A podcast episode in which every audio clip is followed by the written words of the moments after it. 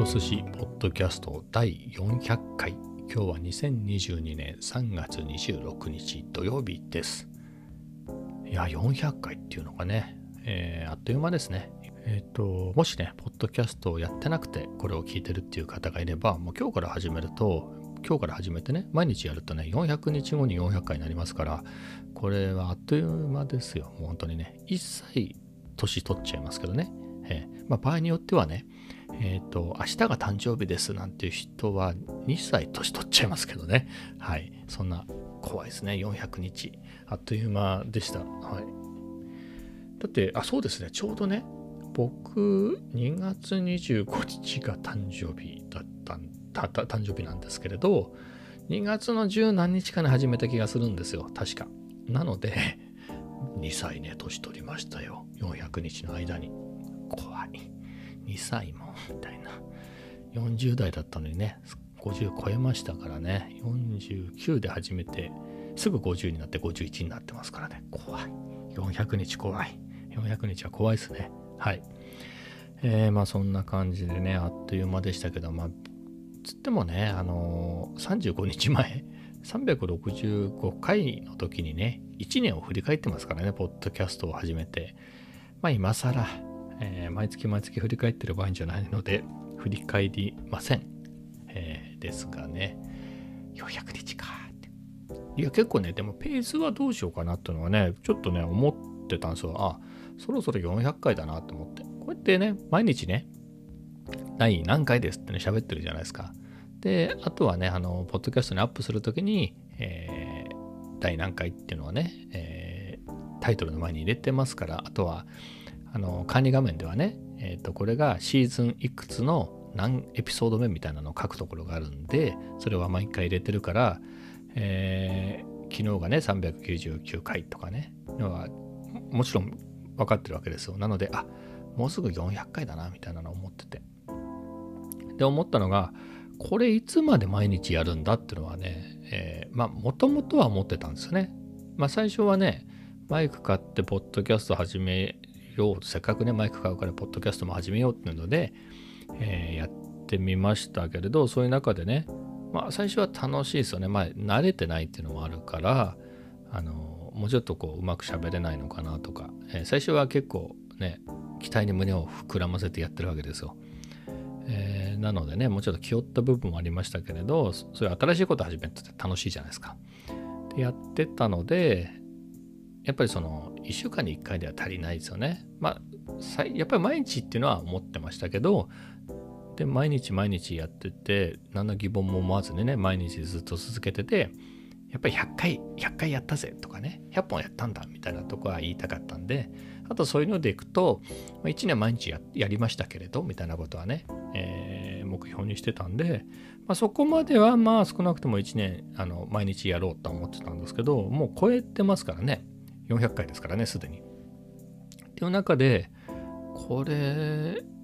いつまで毎日喋るのかなってのは、ね、最近、最近っていうか前も思ってたんですけど、最近ね、特に思ってたんですよね。まあでも400回も超えちゃったでしょ、これ。まあ、変えるなら今、キリがいいのはキリがいいですよね。400回を持って、週1に変えますみたいなのは言いやすいですよね。月1は離れすぎですよね。月1は離れすぎだなと思うんですけど、週1ぐらいだとね、例えばこれって日記みたいに毎日ね、カフェ散歩どこどこ行きましただけれど、まあ、大体サライボにしか行ってないから、毎日サライボにサライボに行ってる話になっちゃいますからね。まあ、週1だと、まあ、今週もサライボ1回だけルフランに行きましただとか、みたいな話の方がまあいいっちゃいいですね。あと、振り返って聞くときにね、えー、手短にね、1週間ことで、えっ、と、なんつうんですか？振り返りやすいですよね。まとまってるからね。だからそれはそれでいいなっていうのは思いますね。えー、ただね、あんまり副反応等々ありありでですね、あまりよく考えないまま400回来てしまったので、まあ、どうしようかなってのは迷ってますけどね。まあ、ただ思うのが、まあ、振り返りとかね、そういう意味、コンテンツもうちょっとまあ、どうせ同じようなことしか喋ってないから週1でいいんじゃないのっていうのはありな一方でこれもともと聞かれてないですよね。ほぼ聞かれてない。まあ、アナリティクスのみたいなね、えー、分析の画面が出るんで、それで見て、聞かれてるのはわかるんですけど、めちゃめちゃは聞かれてないですよ。はい、数回ですね。1日数回しか聞かれてないから、1話あたり1桁ですね。たまに、たまにすごい伸びる時があるんですけれど、まあ、ごくたまになんでね。であれば、濃くしたから聞かれるっていうのでもないまあなんだろう卵が先か鶏かみたいなねところではあるんですけれど、まあ、であればねもう一つの目的っていうか役に立ってるなっていうので言うとやっぱり Vlog で喋ったりもするんですよね。あの動画の方ではね。もう喋ったりするから、そういう時には慣れますよね。多少はね。やっぱこうやって毎日喋ってるから、えー、なんとなく喋ってるシーンをなんとなく喋ってるシーンが入ってると、えっ、ー、と、座持ちするっていうかね。まあそういうメリットはあるかなと。まあ、あとはですね、えー、やっぱりこのちょうどね2年経つんですけどリモートワークでねずっと家にいます。まあ家族もいるので家族いるって言ってもね奥さんは仕事行ってるでしょ？息子とそうそうは喋らないですよね全然喋らなくはないないですけれどそんなにねずっと一日語り合うっていうことはないですから。ってなるとね、喋る量がね、やっぱりオフィス勤務してる頃に比べるともう何分の1かですよ。えー、なので喉なんかもね、弱っちゃうと思うんですよね。まあ喉が弱っちゃうって言っても別に、えー、すごい歌が甘くて、それが、えっ、ー、と、弱ってしまうとかそういう意味じゃないですよ。めちゃめちゃ音痴ですからね。そういう意味ではないですけど、普通に喋るっていうだけでも、やっぱり弱くなりますよね、喉が。で、久しぶりにね、オフィスなんか行って、普段より喋ったりすると、あれ、ちょっと喉が 枯れたなみたいな感じありますからね。えー、ですので、こうやって喋ってるのはいいのかなと、まあいろいろ五感を使うっていうかね、そういうのは大事かなと思いますんでね。まあそう考えると、まあ毎日このまま喋ってるのもいいのかなと、これを1週間にね、で凝縮したらすっごいめちゃめちゃ話題のポッドキャストになるっていうんだったらねいやその確率はかなりないなと思いますよね。うんまあ、なのでこのままでもいいかなっていう気もありですね。まあでもあれですね。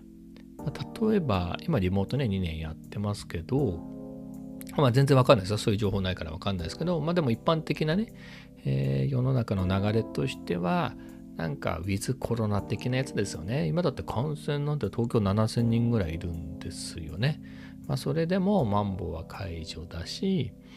あのもうちょっと経済をね、えー、普通にやっていきましょうよ。大事ですよ。もう2年経っちゃってるんでね。このままロックダウン、ロックダウンなんかはしてないですけれど、昔で言うとね、緊急事態宣言みたいなのをずっとやらなってできないですよっていうのはね、まあそうですよねと。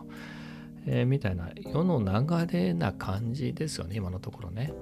って考えるとオフィスに行く機会も増えたりするのかなと。そうなるとね通勤とかでもね時間もかかるし、まあ、あとは何よりね、えー、オフィスに行けば話すこともね、えー、普通に話したりするから、まあ、こうやって一人でマイクに向かってボソボソ話す必要もねあんまりないかなとだからそういうことになればね、えー、ポッドキャストの回数を減らすっていうのはありかなとは思いますけどね。まあそうなってない間は、まあ、毎日でもいいのかな。はい。まあリズムとしてね。まあそんなこと、一旦の結論ですかね。まあそう言ってね、急にやめて1週間後に1週間後のまとめを言い出してるかもしれないですけれど、まあ、そこは気分でね、まあ、400回毎日やったので、えー、どうするかは、まあ、その日その日で考えようかなと。まあ、どっちもありですね。はい。そんなところです。えー、では次の話題でいくと、まあ、カフェ散歩ですかね。まあ、おとといブースターショット打ってね、えー、その日はね、えー、カフェの近くの病院でね、えー、ブースターショット打ったのでカフェには行きましたけど昨日はね、えー、副反応でダウンしておりましてそんなにひどいってことではなかったですからね1回目2回目に比べると。とはいええー、ちょっと調子が出ないなっていう、うん、でほとんど寝てましたね。でも夕方まあ、ずっと寝てて夕方起きた時にはだいぶ良くなってましたけどそれでもでも何て言うんだろう。コーヒー飲みたいってほどでもないしねカフェ散歩って結構ね健康のために結構長い時間歩くんでそれはちょっと無理だなってことで行ってなかったので、えー、今日はね、えー、行けました。2日ぶりでいいんですかね。えー、まあ調子はねそうでもなかったんですよ。そんなに良くなかったですね今日も。でそれがあこれ副反応まだ副反応なのかなっていう気もしたし、えー、でも低気圧？気圧のせいかなって気もして奥さんもねちょっと頭が痛いっつっててあじゃあこれ気圧のせいかなと思って。まあロキソニンもね、えー、副反応かなというのもあったのでロキソニンも飲んだんで大丈夫かなと思って。で今日はカフェ散歩に行こうってことで行きました。で、まあ、行き先はいつものルフランじゃごめんなさい。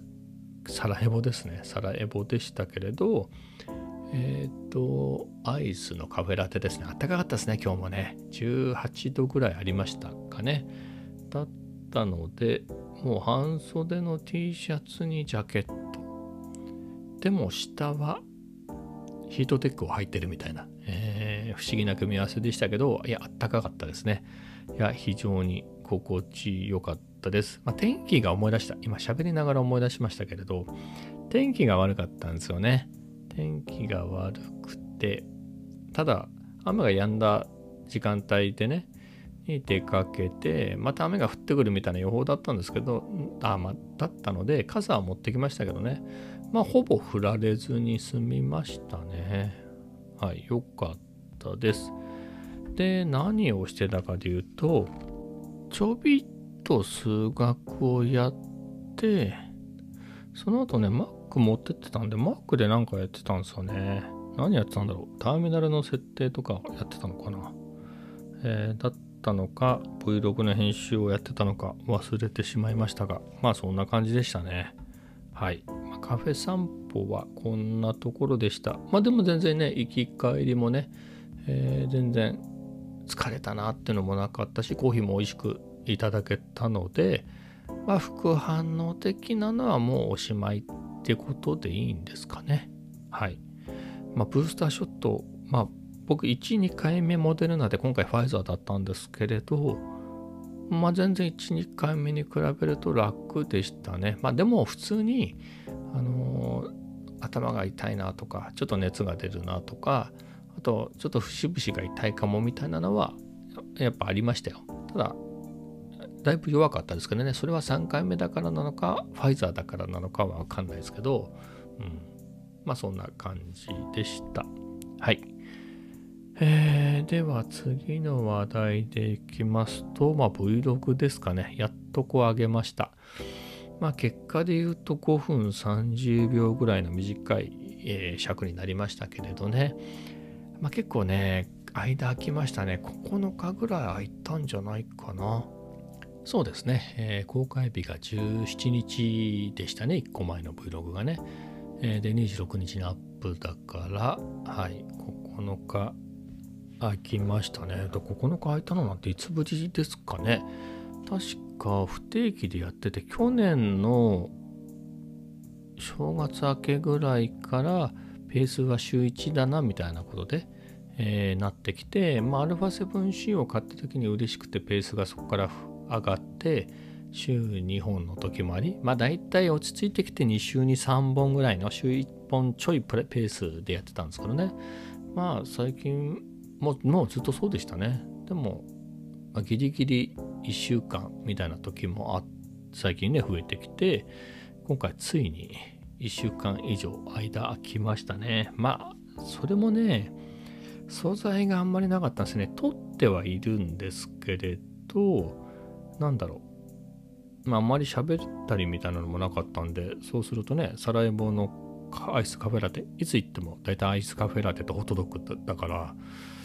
まあ、同じ映像が続いてるだけでね、チャットラは可愛いけど、みんなから見たら同じですよね。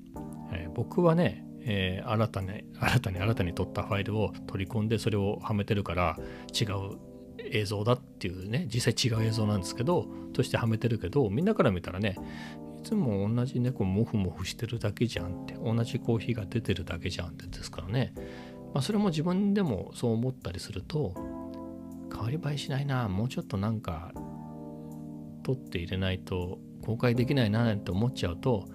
日にちばかりどんどん過ぎてってこの今回もね雪が降ったのはちょっと良かったんですけどねと言ってもそんなにめちゃめちゃ降ったわけじゃないですからね雪が降ってるシーンを 1, 1シーンあたりね3秒ぐらい使ってそれ10シーンとっても1分に続かないわけでしょ？3秒かける10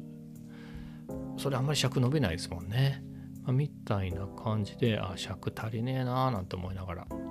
でちょっとあの辺はしてたんでね、まあ、これは本当に短いけどまあいいやと思ってこれ以上貯めてもねも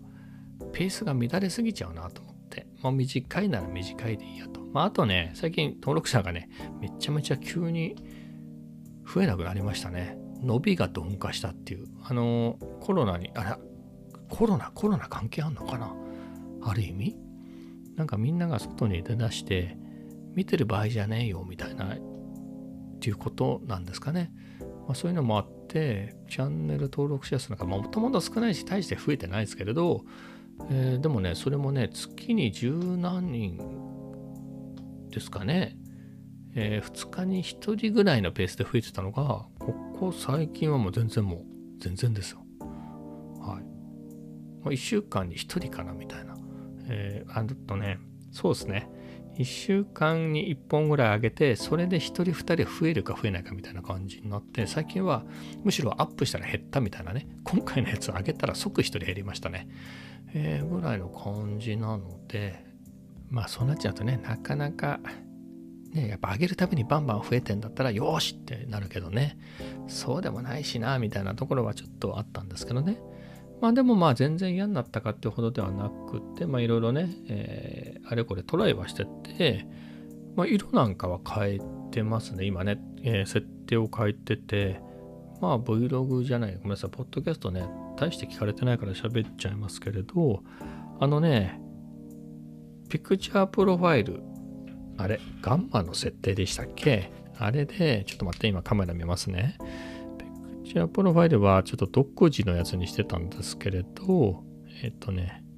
あ、そうですね、ガンマをシネ4にしてたんですね。シネマの、シネの4ね、シネ4ってやつにしてたんですけれど、まあ、これ何かっていうと、元は、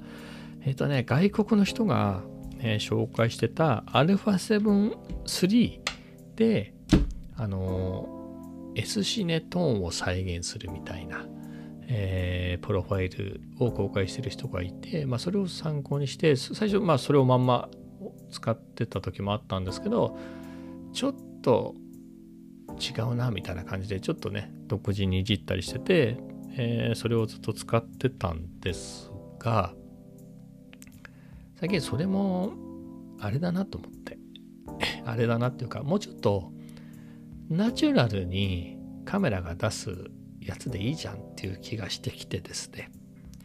えー、そういうふうに変えたんですね。ピクチャープロファイルをオフにして、えー、やってて、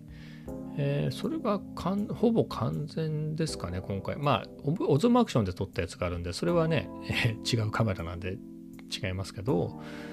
えー、多分1クリップぐらい前の設定のままのやつがあったけど、ほぼ全編その新しい設定にやってますね。だから色は違いますね。色が違うって言っても、普通に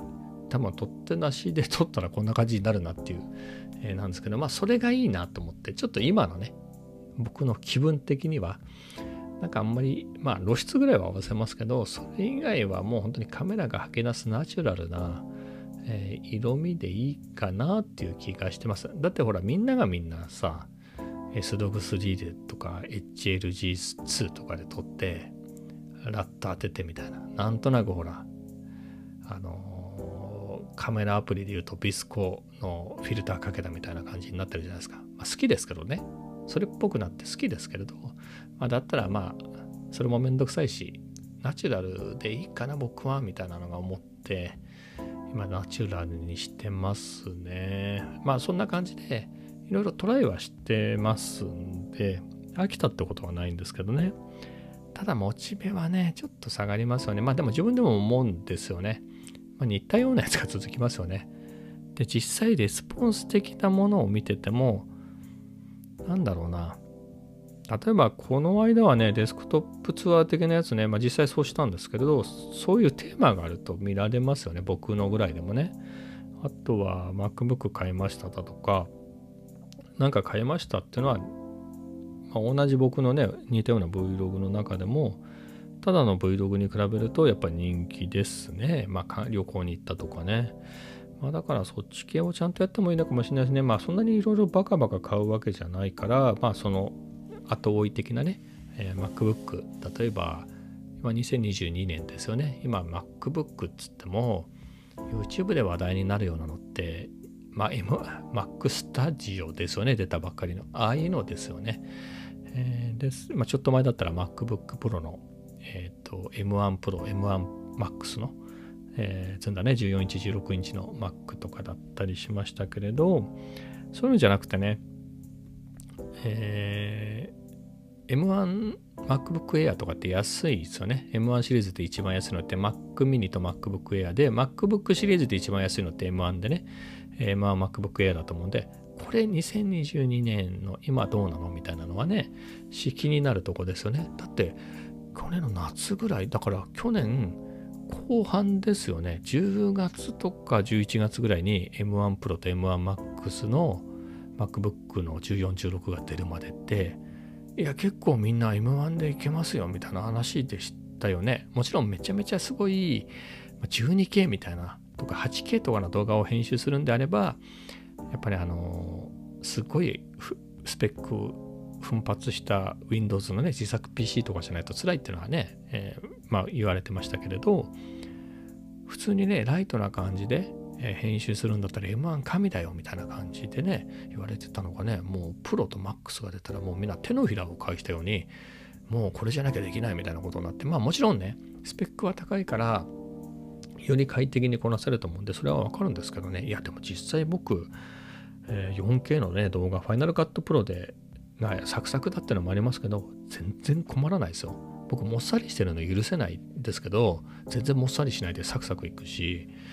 まあ、みたいなのね、あるんで、そういうのをね、だから高いから気になるでしょ、あれ。あの、ちょっと高いから、もうちょっとこの M1 の、最初の M1 のじゃダメなの？みたいなのね、こっちの方が安いしって思ってる人もいると思うんでね、まあそういうのをね、後追いで、まあ、今全然満足してますよみたいなのもありかなと思いますね。あと α7C とかもね、えー、まあ世の中的にはソニーで言うとね、α7-4 の方が話題だしね、新しいから。あとは世の中的には、まあ、Vlog 界で言うとね、GH6 とかね、あれも良さげですけどね、かなり、えー、みんな気になってるところでしょうし、まあ、そういったものにね、目が行きますが、まあそうでなくてね、まあ、あれはセブン C なら C だし、まあ、タムロンのレンズ自体はね、これ新しいから、割とね、出たばっかりなんで、これはこれでいいかなと思うんですけどね、まあそういうのも含めて、まあそういったね、深いっていうか、まあ普段使いで、えー、どんどん使ってての感想みたいなのはやっていきたいなと思ってね、それはそこそこ見られるだろうなと思ってね。まあ、実際自分のアナリティクスを見ても、まあ、そういうテーマがあるやつですね、上位は。まあ、一番はあのコーヒーね、えー、マキネッタでコーヒーの入れるっていう、まあ、入れ方みたいなのを書いてたんですよね。説明してたんですよね。それが一番人気で、あとなんだっけ、Apple Watch のシリーズ6を1年ちょっと前に買った時に、えー、せっかくなんつってね、アメリカのノマドっていうあのレザーメーカーのね、えー、ストラップとか、あとはついでにカードケースとか、そういうのを買ったんでね、まあそういったのも含めてのレビューみたいなやつと、あとアンカーのサンダーボルト3のドッキングステーションとか、あとはあのギターですね。ヤマハの APX T2 でしたっけ？今、えー、すぐデスクのそばにあって今、鳴らそうと思えば、みたいな感じでね、いう位置に置いてあるんですけど、まあ、これを買いましたみたいなやつも、この辺が人気ですからね。まあ、なので、うん、まあ、その辺のやつもちゃんとね、まあ、めんどくさいんですけどね、えー、ちゃんとやると、もうちょっと伸びるのかなと思いますね。まあ無理にね、バカバカ何でもかんでも買うんじゃなくて、すでに買ってあるものでね、えー、後追い、後追いで、えー、続報的な感じでね、えー、レビューとかそういったのをやるのもいいかなとは思っています。はい。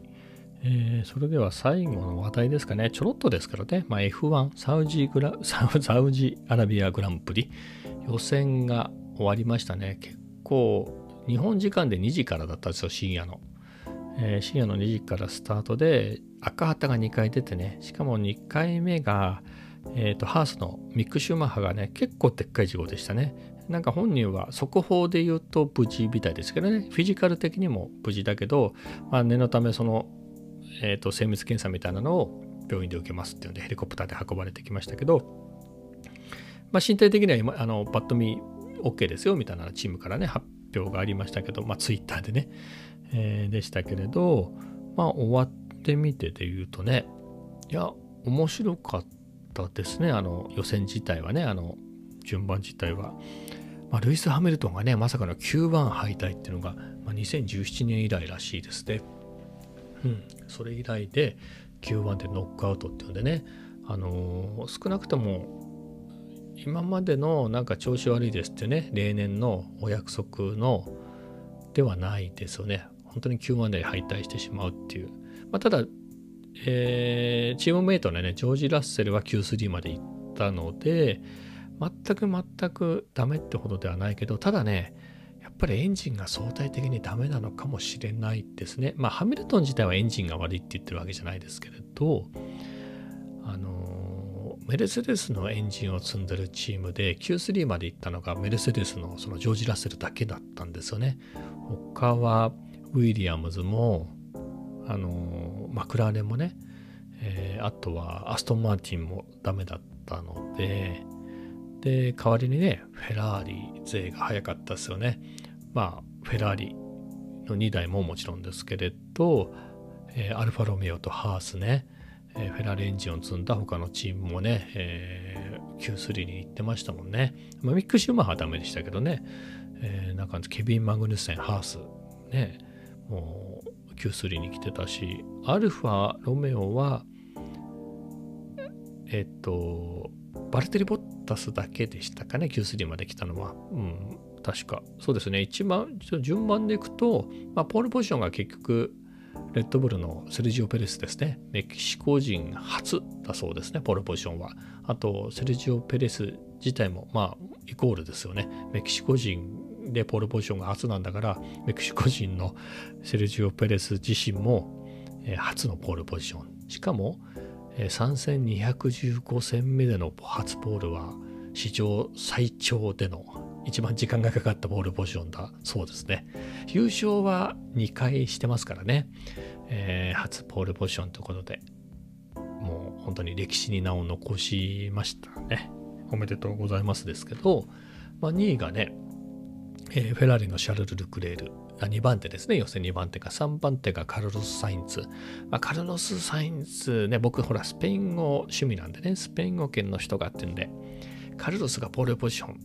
でね、期待していたんですけれど、終盤ギリギリでね、シャルル・ルクレールが上回って、ポールポジション、一旦ね、暫定になって、ほんと最後の最後に、その数秒後にセルジオ・ペレスが、えー、更新してね、えー、1番ペレス、2番ルクレール、3番サインツみたいなね。で、4番手にまあギリギリでマックス・フェルスタッペンが入ったっていうところですかね。なのでフロントローを、えー、レッドブルとフェラーリで分け合うみたいな形になりましたね。で、まあ、5番手がアルピーヌ、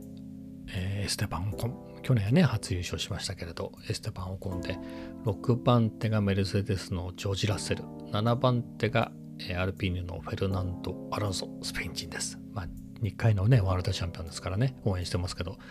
あとね、8番手のバルテリ・ボッタスもね、ボッタスも良かったたかもしんないですね。何かっていうと、ボッタスっていうのはメルセデスに5年いたのかな。で、いる間にね、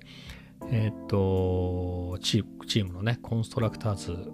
えー、連覇にすごい貢献しましたよね、コンスタントに。えー優勝だったり2位だったり3位だったりをね、え、確実にポイントを取ってきてっていうんでね、え、だったしあとはもうルイス・ハミルトンのこともねサポートして、まあ、彼の、えー、ドライバーズ